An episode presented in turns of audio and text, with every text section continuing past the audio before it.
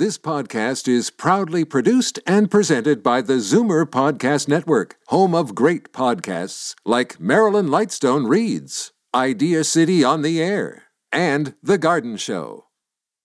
You're listening to an exclusive podcast of Fight Back on Zoomer Radio, heard weekdays from noon to one. Now, Fight Back with Libby Znaimer on Zoomer Radio with guest host Jane Brown. Welcome to a special Labor Day edition of Fight Back. Hope you've been enjoying your long weekend, the final long weekend of summer 2021 although there is still a lot of beautiful summer like weather to go, hopefully through to Thanksgiving. Our Zoomer squad joins us for the first half of the show, as they do every Monday, including on holiday Mondays. David Cravit is Chief Membership Officer at CARP and Vice President here at Zoomer Media. And Bill VanGorder is Chief Operating Officer and Chief Marketing Officer at CARP. Thank you both for taking time out of your Labor Day to join us. Hi, Jane. Hi, Bill. Thanks, Jane. Good to be here. Hi, David. Well, I thought we should start this Labor Day by talking about and paying tribute to older workers. And when I consulted the Government of Canada website, older workers are classified as 55 and older. So let me put the question to you, our Zoomer radio listeners. You can get into our Zoomer squad conversation here. What is keeping you working beyond the age of 55, if you are? Simply because you have to, to pay the bills and fund your eventual eventual retirement, or because you love your work, or maybe a combination of both. Numbers to call 416 360 0740 or toll free 1 866 744 740. We want to hear from older workers on this Labor Day. 416 360 0740 1 866 740 740. So, David, I'll begin with you since you are a demographic expert. Tell us about the shift we've seen in more Canadians working beyond the traditional retirement ages of both 65 and 55. Well, it's certainly underway and it's unstoppable and it's only going to grow. And I think there's three main reasons you alluded to in your intro. One is um, I want more money, um, you know, to, to set up a retirement. Number two, I'm not going to get enough money from my retirement package, be it pension or Canada pension or personal RSP or whatever it is. And increasingly, a lot of people uh, want to keep working because uh, it keeps them sharp. There's some scientific evidence to say that the longer you work, uh, the the healthier uh, you will be for longer, mentally sharper, a way of you know maybe warding off dementia. It, it varies by the individual, of course, but there's all those three reasons are converging and uh, so we're going to see. Uh, we're just at the beginning of what's uh, what's going to be happening here. When was it decided, David, that 65 was the time you you got out of the workforce, you got your gold watch, and you sat on your rocking chair for the rest of your life? The the legend, or one story, and it may be an urban urban legend, but it actually is apparently it goes back to Bismarck, Chancellor Bismarck of Germany, who brought in the first pension and he picked 65 uh, because the average uh, most people died by 67, 68. So he had a chance to do a politically popular thing without it costing a lot of money. Oh, well, that's interesting because if you think now about how long people live into their 80s are the average uh, ages for both men and women. I think it's 82 and 84, 84 for women, 82 for men. So in that case, retirement age should be 80 now. Well, exactly, and and uh, that's another reason people are working longer because even if you take 82 and now 90 is not that rare, you're looking at 15, 20 years of uh, longevity after you've stopped working. There's not that many people, or there's fewer people that have enough money to keep that going without any further income coming in. Bill, what would you like to add in terms of what you're hearing from CARP members uh, who are older beyond those traditional retirement ages of 55 and 65? Why they keep on working? Yeah, well, everything that uh, David said, uh, of course, but a key area uh, is tied into both uh, living longer and a concern about having enough money uh, for the rest of their life. Our recent survey of of uh, CARP members, which was just finished uh, last week uh, shows the number uh, two concern after health concerns of older Canadians is financial uh, security, whether or not they'll outlive uh, uh, their money. And also, as David said, they not only want to keep active, but they don't feel like it's time for retirement. As as as someone who's a part of that demographic we're talking about, I can tell you, I and all the people I talk to don't feel like we need need to slow down just because we're well into our 70s. Because uh, actually, we feel like 70 is is the uh, uh, is the new is the new uh, 50 is the new 70. That we feel just as young as those uh, who are uh, in, in years much younger than uh, than we are. And the last thing we want to do is spend the rest of our years sitting in a rocking chair looking out the front window. Well, absolutely. I do have some Zoomer radio listeners who want to get in on, on the conversation. But let me ask you both, uh, and I will also give you my reason for working beyond 55. Uh, uh, Bill, what does work give you? Why are you doing it into your 70s, as you say? Yeah, well, it gives me the satisfaction of uh, contributing, of being able to do things. I'm following a very different career now than I that I did earlier in my life. I'm enjoying it. I'm able to to uh, e- experiment with uh, new things, uh, new new areas of of interest, and uh, I believe it it keeps me, as David said, uh, sharper in mind and feeling younger in body. David, what about you personally? What keeps you going, or why do you keep going? well, yeah, my my retirement date is never. Um, and I'm lucky in that I spent so much of you know, my career has been and still is involved with you know research and writing. It's not like I'm working in a in a, a physical job, so I could keep this going. And I think it's a tremendous to, to echo Bill's a sense of uh, validation, self worth. You still have a contribution to make, and I also find that I'm have a chance through Zoomer to be following uh, probably the most important social trend ever, which is, of course, uh, aging, the reinvention of aging. So I feel like I've got a, a front row seat to a very exciting and dynamic and important story.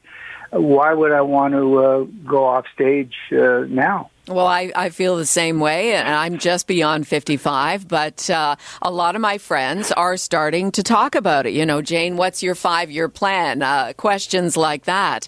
And I do have friends who have retired. Now, maybe they will decide that they want to do something else, but the reason I keep doing it is because uh, primarily here at Zoomer Media, experience is valued. Uh, it's not, uh, it's, it's seen as uh, giving you uh, giving you uh, momentum to keep going and to share your experience uh, with younger workers. Uh, what's great here at Zoomer Radio and Classical FM is that we have a variety of different ages working in the newsroom and working in programming and production.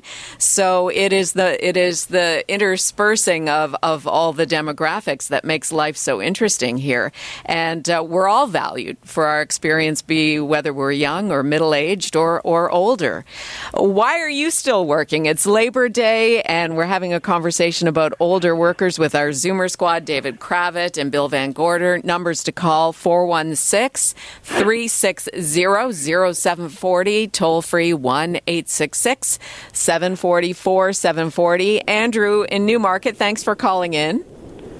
Well, thank you for uh, taking my call. So you're st- you're an older worker? Well, I'm 65 years old, but um, I definitely believe that it, it depends on your vocation. Uh, for myself, I've been self-employed for 45 years, and my my my vocation is gardening. So, um, you know, people retire and do what I do, and so basically, something for me, uh, retirement for me is, is just basically slowing down a little, but to, to always enjoy gardening. But again, as you know, your commentators, if you love your work, obviously you, uh, you're going to continue it. And, and I definitely b- believe it, it'll keep you younger. Uh, so yeah, it, it depends on your work. And Andrew, do you keep full time hours, or do you um, are you part time? How have you how have you conducted your work week? Well, actually, it, it's um, it's something that I have now just in the last year cut my work in half. So I'm able to enjoy a cottage. I'm able to uh, take my time with my gardening, and I still basically live outside, which is uh, which is huge. The only uh, down part of my business was the snow plowing, but again, um, I've taken care of that, and and and um, I don't do the snow plowing anymore. So I'm really definitely able to still enjoy what I do, but in, in a lower scale. All right. Well, thank you for calling in. It's great to hear your story. Great, thank you. David, that, uh, and that's common too among Zoomers, right? That you're able to, in a lot of cases, tailor how much, how little you want to work. It's, a, it's an excellent point, and I think it's the big point to be made here. What we're really seeing the end of is the absolute either or. I'm working, I'm working, I'm working, bang, 65, gold watch, farewell party, I'm not working. Now we're seeing these hybrid models, and I'm even starting to read some articles for the first time where financial planners are beginning to factor in your work as part of your retirement so that here's how much you're going to get when you cut your income back to X. Your pension will pay this. Your RSP will pay this. The government will pay that. And they're developing these blended models now where you're actually factoring in a continuation of working at some level uh, as part of the rest of your life program. And that to me is where it's going. It's going to be uh, dozens, perhaps, of highly individualized models of full time, part time, entirely new careers, side hustle, all of the above. The the the watchword I think in this topic going forward will be all of the above. I like the side hustle. I like that term.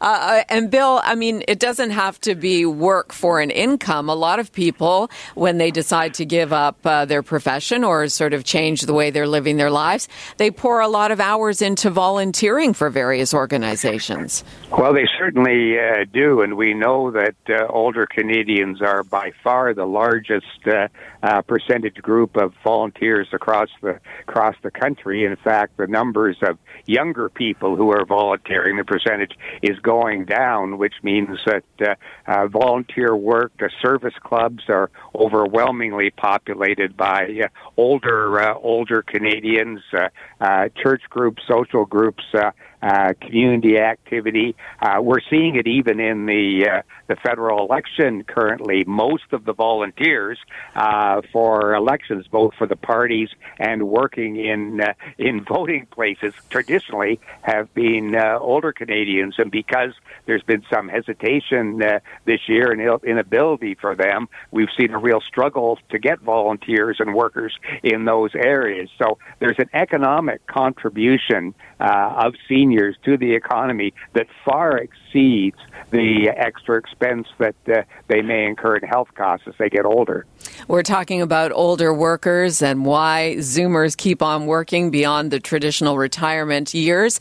We'll go back to the phones here, uh, and I do have a line or two open, but it's a popular topic. 416 360 0740 1 866 740 4740. Pat in Toronto, welcome to Fight Back. Hi, Jane. Um, you don't call it experience. What you have is intellectual capital and it sounds much better than it actually is what you have. Experience really is worthwhile and can be of great value to many organizations. I agree. I agree, and I think. Uh, are, are, what is your situation, Pat? How? Well, I retired from a regular, you know, seven five day a week job uh, when I was fifty six. I bought a business. In fact, I bought two businesses. I served as eight years as a politician. I've done significant travel, and I'm actually working today. So, um, but what, you know, one of the issues that I am most concerned about is what I refer to as the haves and the have-nots. Uh, government, anybody associated with government or organizations like Hydro have, you know, gold standard pensions. The rest of the population is struggling, mm-hmm. and uh, we've got to do something about that because it impacts things like the nursing home issue, et cetera. Uh, and we've got a huge difference. You know, the best pensions are 70% fully indexed. So uh, that means people can retire and, and, and just do nothing if they want. But uh, I think that's our biggest problem. Thank you, Pat. Thanks for calling in on that. Uh, David, would you like to comment on what Pat was talking about? Well, I think he's right, but I think the first part of what he said is is you know could be worth a whole program or two. Is what he called the intellectual capital of the experience. Some companies are beginning. HR is just beginning to realize how much money leaves the building when somebody retires. And there are some organizations that are pioneering now in trying to capture that knowledge. They're doing uh, exit interviews and trying to capture on video actually. What were your experiences? What did you learn? What did you know that the younger workers who may be even better qualified on paper maybe with more degrees or credentials they didn't live through this that or the other. They don't have the judgment. They can't have. It comes with years. And is there a way we can formally capture the kind of knowledge Pat was talking about? And I think he's absolutely on target. That's going to become a bigger and bigger issue. Let's go to Mark in High Park. Hi, Mark. Are you still working? Yes, I'm still working, and I'm happily working because I'm in the media. Okay, great. And I did. I was running our business, shipping business travel agency. So, why I'm in the media? Because I am meeting new people and new ideas. And uh, do you mind me asking how old you are?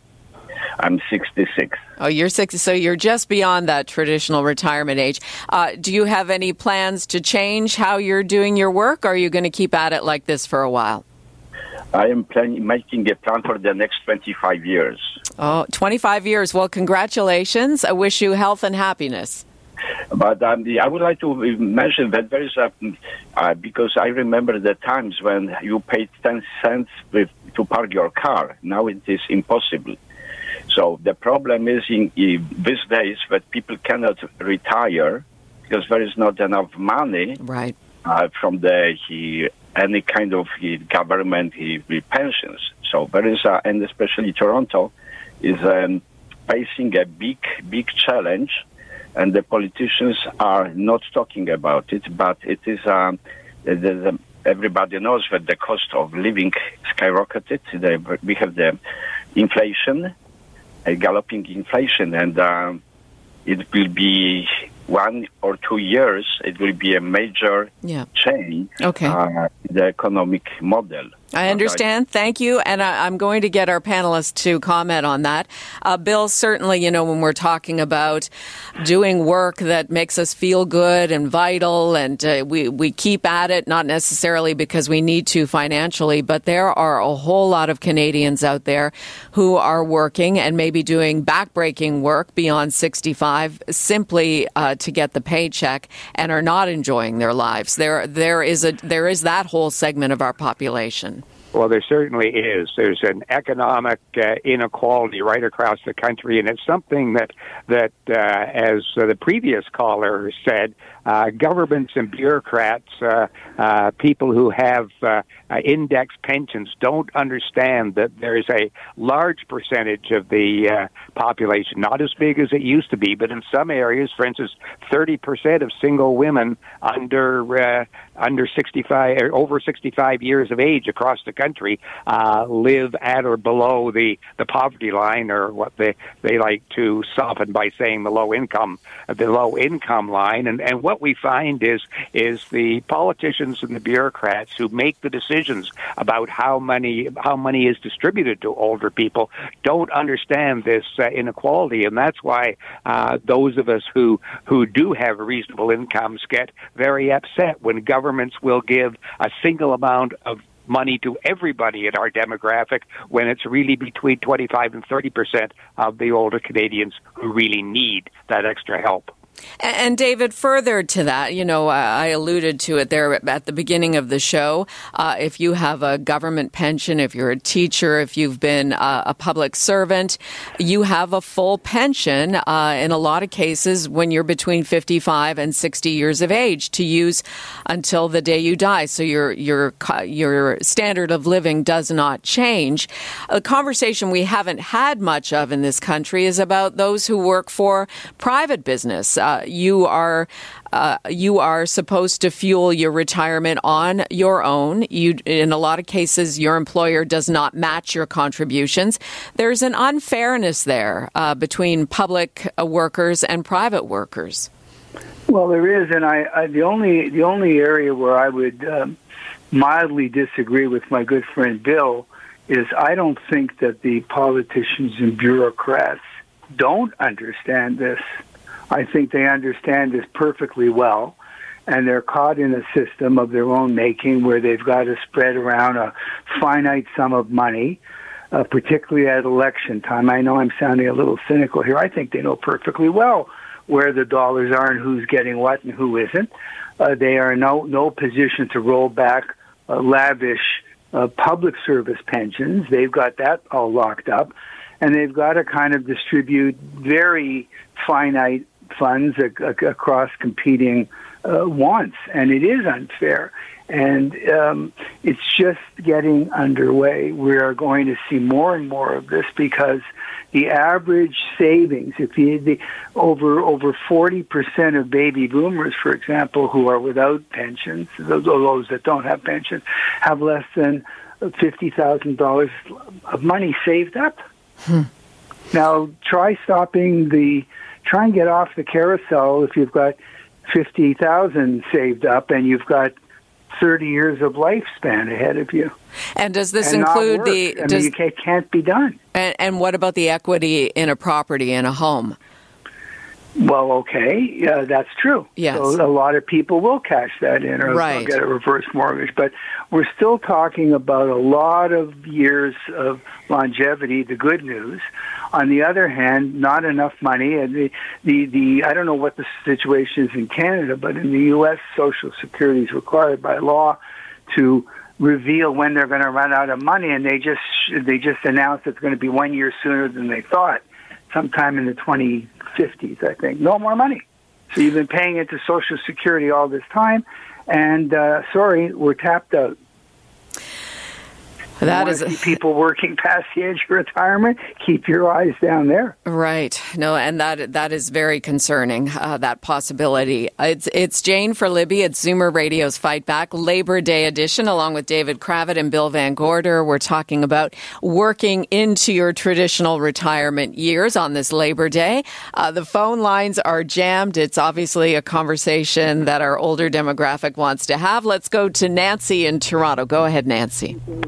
Hi. Um, yes, uh, I'm just calling because uh, I'm 71. I'm almost 72, and uh, I'm a security guard. And uh, I went back to work because I was diagnosed with cancer and lupus in the same year, and I wanted to be around um, my coworkers that were healthy. that, right. Uh, complained about the common cold and uh, just put everything into perspective. And how are you doing? How is your health?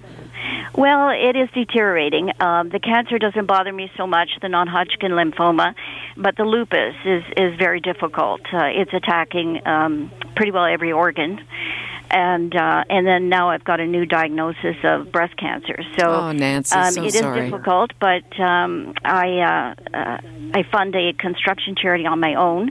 I have for years, and uh, so I do it for that uh, reason, and also um, because I just don't want to be in the hospitals. I'd rather be at work, um, you know, and uh, and help people that uh, that complain about you know minor things. right. Help them put things in perspective. That's right. Right. Well, thank you for sharing your story, Nancy. All the best to you. Thank you so much. Okay, let's go to Morris in Burlington. Go ahead. Hello. Hi, Morris. What would you like to add? Well, basically, um, when I reached 65 10 years ago, I realized that in my brain, I had a lot of messages that might have been appropriate to my father when he was 65. So what so give us an example. Well, just just for one thing that you can't work past 65. Okay. That that was right. that was a deadline, right? well, but it was what they all grew up with yes. and it, it affected my father a great deal. Um, and uh, but again, once I heard the messages, I knew that we're in a different world. Right. No, that's that is very true. Sorry if I cut you off there. That that is very true. We are living in a different time, different expectations, very individual uh, ways of going about living into your older years. Peter in Brampton, hi, you're on Fight Back.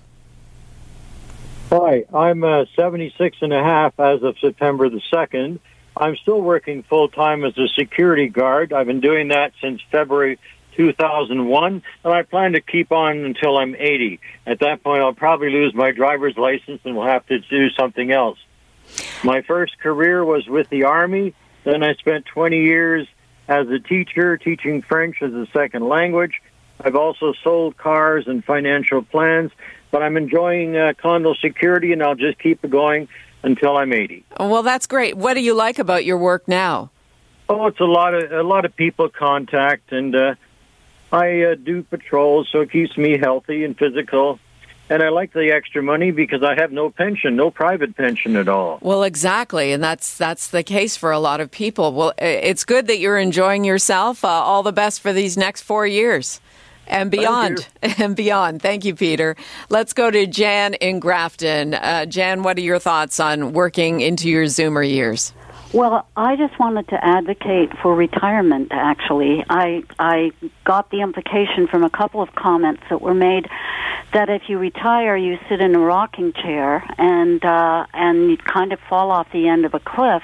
I think it feels that way. I retired and um, gradually, and I think it feels a little bit like that. But I really think the value of letting go, especially for people who have been in very um, intense professional careers where your sense of identity is very much wedded to the work that you do. I was an academic and I was four years old when I went to nursery school and then I retired when I was about 67, 68. All of those years spent in one kind of institution, mm-hmm. an academic institution, and I found that I needed to be another person, and I think retirement has allowed me to do that, to discover myself as different things than the things that my uh, my occupation and my profession picked up on. And so I think there are those kinds of values to letting go of a long-term work career. Uh, it is a challenge. It's not easy to change your identity. It is very challenging. It can be very painful.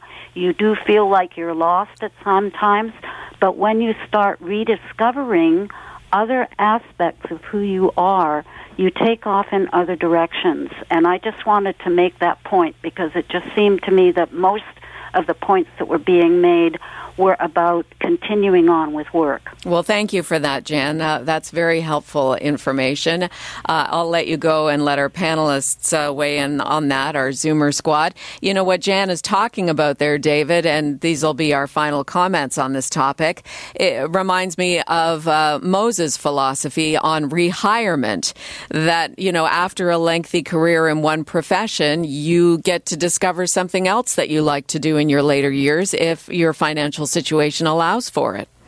Well, absolutely right. She makes a great point, but it just, it just fits what I said about all of the above. So you have people retiring, period. You have people discovering second careers.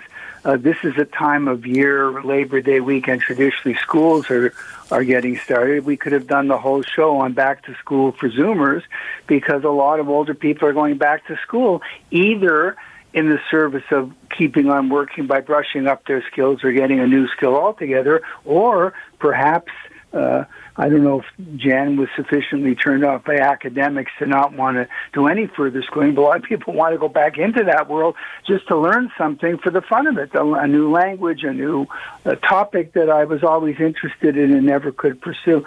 So she's absolutely right. But what it speaks to is engagement, ongoing engagement whether for money, whether for a career, or whether for pleasure. And she's she's uh, another that's another sharp, uh, big, sharp strand of the mosaic that working uh, has become. I like back to school for Zoomers. I'm going to put that down as a note for Labor Day 2022. big topic. Big yeah, topic. for sure. And, uh, and and Bill, final words on this Labor Day. I think the one thing we haven't talked about, and the best advice that I could give to people who are contemplating retirement, is don't fix yourself in a situation where uh, what's going to happen after you uh, retire or pass whatever that goal is. Don't put yourself in a position where you must uh, uh follow one line. Take three, six, even 12 months off uh, uh, and search around, find what's going to work best for you because it is individual uh, for everyone, as the last uh, caller said, and it's not a decision that made can be made quickly and not something that you can really know what you want to do until you're in that position. Well, thank you very much for calling in. Uh, also to our Zoomer squad, uh, we ended up uh, covering the whole half hour with that. Uh, and so, guys, we won't be discussing the federal election campaign this time. But when you're back with Libby on Monday, uh, which will be a week before the election, that I'm sure will be the hot topic. So, thank you both for today. Thanks, Jane. Thanks, Jane. David Cravit is Chief Membership Officer at CARP and Vice President here at Zoomer Media. Bill VanGorder is Chief Operating Officer and Chief Marketing Officer at CARP, our Monday Zoomer Squad. Coming up next, we'll talk about your options for casting a ballot in the federal election. That's next. You're listening to an exclusive podcast of Fight Back on Zoomer Radio, heard weekdays from noon to one. Fight Back with Libby Znaimer on Zoomer Radio with guest host Jane Brown. Voting in a federal election by mail is not a new option. It's been around since the early 90s for Canadians living abroad and students living outside their home ridings. But since we are still in a pandemic, the people at Elections Canada are expecting an especially high turnout of votes by mail. Joining us to talk about your options, Nathalie DeMontigny is Regional Media Advisor with Elections Canada and joins us on the line. Hi, Nathalie. Hi, thank you for having me. Well, let's talk about the options this federal election, all the different ways to vote first. Yes. Okay, so if you want to vote in person, and that's probably the easiest way to vote, it's still like um, on September 20th, which is the day of the election, or you can take advantage of advanced polling days, which are, you know, next Friday. So from Friday, September 10th to Monday, September 13th, 9 to 9, 9 a.m. till 9 p.m. Okay. So those are options. Now you mentioned voting by mail. So if you want to vote by mail, then you need to apply to get your voting kit. You can uh, vo- you can apply on our website. It's pretty straightforward or you can actually call us and we'll send you um, we'll send you the form to to fill in. But you need to hurry. What what we need to um, at this point. Um, as of today, I would strongly encourage people to um, to know how or to decide how they're going to vote because there is there are deadline attached to all of those. And the fourth option is to vote at an office, at Elections Canada office. I think that maybe some people are not aware of that, but you can go. I you can go vote today. You can actually go vote today until September um, 14, and uh, you can just uh, you know you'll you'll go to the Canada um, office and Elections Canada's office, and then you'll be voting by special ballot. Okay, so that is a lot of options. Let's get back to the voting by mail for just a moment. You have to apply for a voting kit, I'm reading yes. here, by September 14th, yes? Absolutely. By September 14th at 6 p.m., you need to apply for your voting kit. Um, and you can do so online. Um, as I said, it's, it's, you know, like there's steps um, to do that. You need to um, prove your identity and your address. Okay. That's a requirement to uh, vote in, in Canada.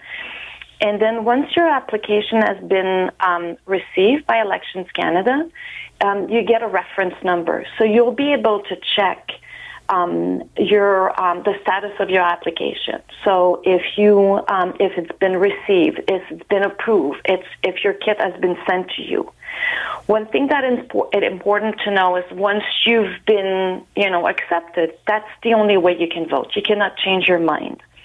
And what you will receive, like um, you know, the special ballot kit is it will be like a series of envelopes that you'll receive and, and, and a special ballot.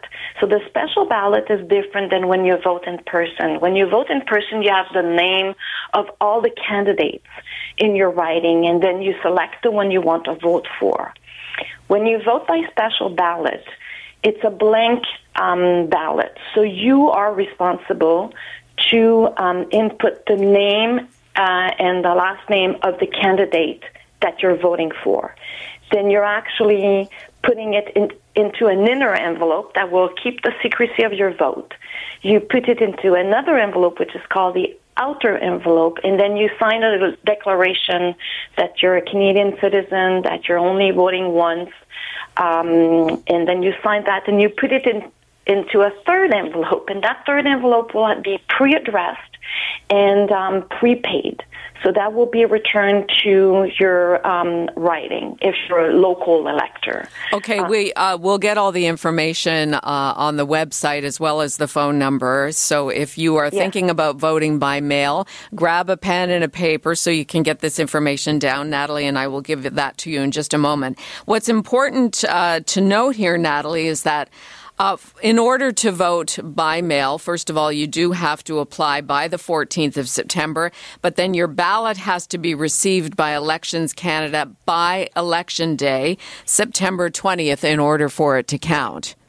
Yes, absolutely. That's very important. So you can mail it back, obviously, because, like I said, there's a pre-approved, a pre-addressed envelope.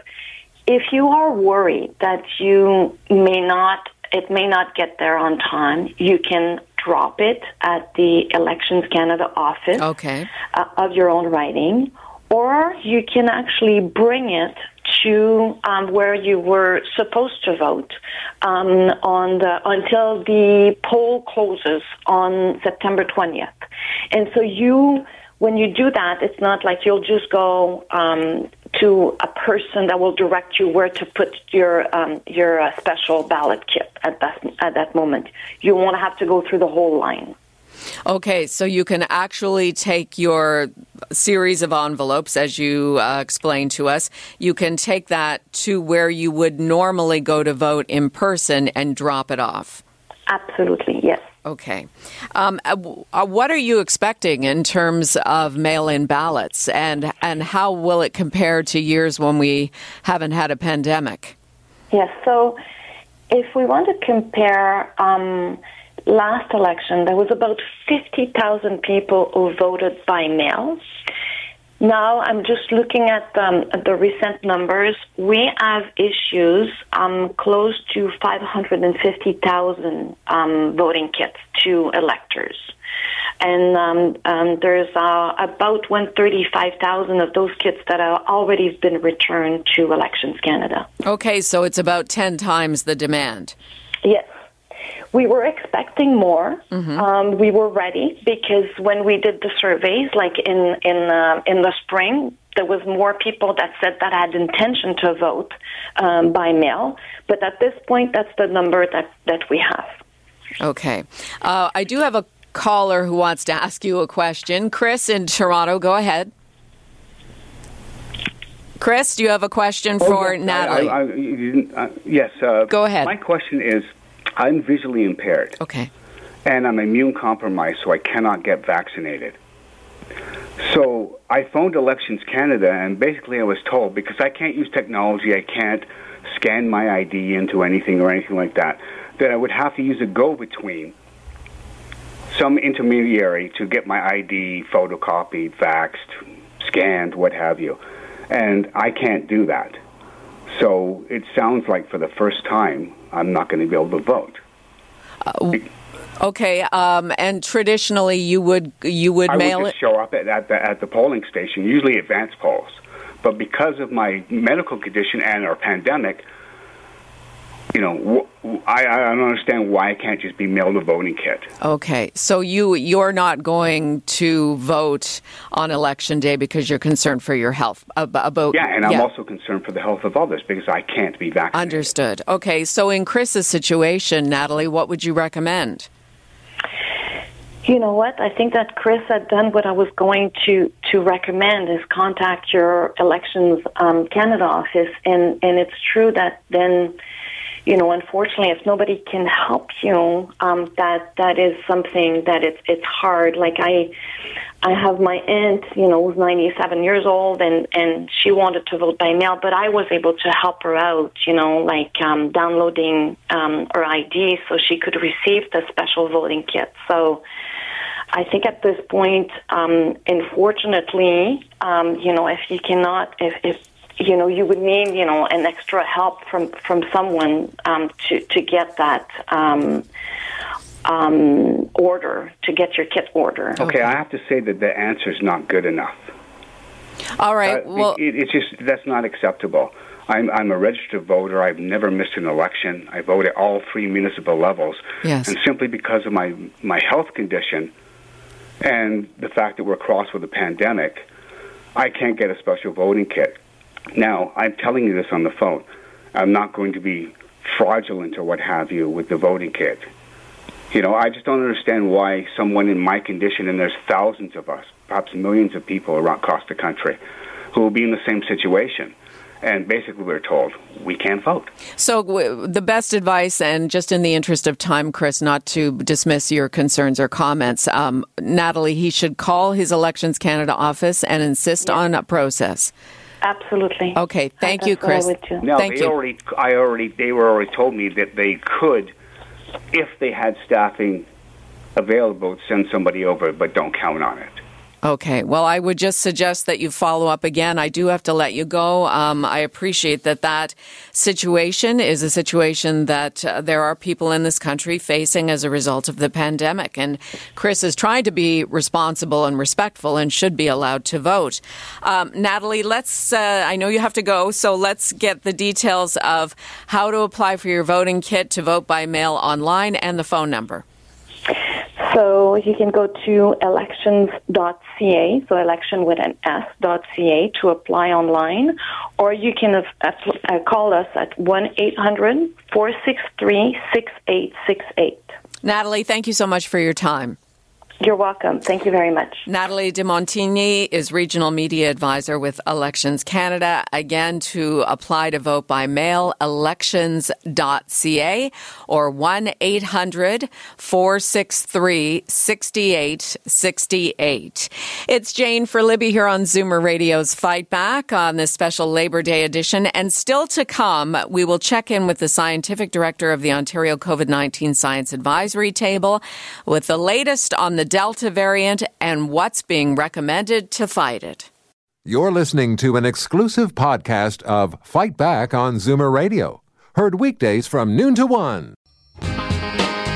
Fight Back with Libby Znaimer on Zoomer Radio with guest host Jane Brown. Dr. Peter Jüni joins us now on Fight Back, as he does from time to time. Dr. Jüni is the scientific director of the Ontario COVID 19 Science Advisory Table. Dr. Jüni, thanks for taking some time on this holiday for us. Thanks for having me again. Hi. Hi. So uh, tell us where we're at with the Delta variant. Um, I see that the seven-day rolling average of daily cases it continues to climb, uh, not substantially every week, but certainly notably. Oh, we look much better than a few weeks ago. We need to be aware of that. Not with the daily case numbers, as, as, it's as you say, you know, they uh, creep up, but much slower than a few weeks ago. Probably what we saw a few weeks ago was the effect of the long weekend, the last one. So it worries me now what's happening these days, obviously. I hope people, you know, are okay with their behavior and mainly meet outside. This will help big time. But taken together and also comparing ourselves with uh, other places in the world and other provinces in Canada, we actually look really quite good considering that we now have the next big step starting that school openings. Yes, school openings. And how well protected are the schools? Look, again, if you look at that from uh, an international perspective and compare us here in Ontario with many other places. We actually look quite good. This will be probably a bumpy road, but I think the preparations have gone relatively well. I can't tell you yet how good this all went, you know, with the ventilation and filtration to make sure that that uh, you know the air quality is really high but I really think people were trying. So what we now just need to do is make sure that uh, our kids all are again well trained, have the right attitude. This is all about the parents' attitudes here. So um, if this works well and they really wear masks consistently, do the physical distancing part or the cohorting part, that will all help. And we need to carefully monitor what's going on, but we could well have been way above 1,000 with our case numbers now. We're only approaching 800. That's a good start we have now the vaccine certificates finally, you know, as uh, as uh, one of the tools in our toolbox. This will help too to control the pandemic a bit, and we should be relatively optimistic now, as long as we continue to do the right thing. We can't let anything slip, can't let the guards down. Just continue with what we're doing, and then we'll see what's happening next. Now, Dr. Jüni, would you recommend that in classrooms students should still be physically distanced two meters apart? Is is that what the science table table is recommending because what I'm hearing anecdotally from teachers is that that is impossible in most classrooms. No. It depends on the situation in the classrooms and it depends also on the age of the students. So if you have smaller students, especially below the age of 12, um, your tool is mainly the cohorting, meaning you leave the classes together and you try to avoid that the classes start, start to mingle. That's the point. Uh, for older students, it's a bit different, and there the point will then also be, you know, just outside in the cafeteria or somewhere else, that you really request students to continue to be not uh, so, social or physically distant in addition to the masking. So it depends on what, what's going on. Again, we need to live with what we have, you know. We can't have miracles, uh, you know, given everything, but we just try to do in every single situation uh, as good, uh, do it as good as it gets, and of course make sure in uh, those 12 years or older that as many students as possible and all the adults huh, parents and staff, etc., are vaccinated. That's what will protect schools best right now, together with all of us adults just being disciplined enough that we can keep these case numbers, you know, just in a reasonable range. Well, let me ask you this, Dr. Jüni. Um, you mentioned about the vaccine certificate uh, phase in, uh, which is going to be- begin September 22nd with proof of vaccination. Now, why are schools not part of this vaccine certificate program? So, in other words, if a child is 11 or under, that there is proof that everybody in the child's household who's eligible uh, has had a vaccine, or that those students students who are eligible show proof of uh, vaccination before physically going to the classroom? So, um, one thing which is important, you know, we weren't directly involved in this specific decision making from the science table, but I can give you my perspective. Sure. You know, what there are different aspects which are really important. One is the distinction between discretionary and non-discretionary spaces. So right now what you see is vaccine certificates used for places where people don't have to go. I don't force you, you don't have to go to indoor dining or a gym, no. But if you want to go, you just need to uh, provide a vaccine certificate, proof of vaccination with two doses, period. The other part is we know relatively well, of course, also what the main culprits are out there uh, from uh, from various analyses, and indeed, gyms and indoor dining are just among those um, facilities that really contribute most. That's another point.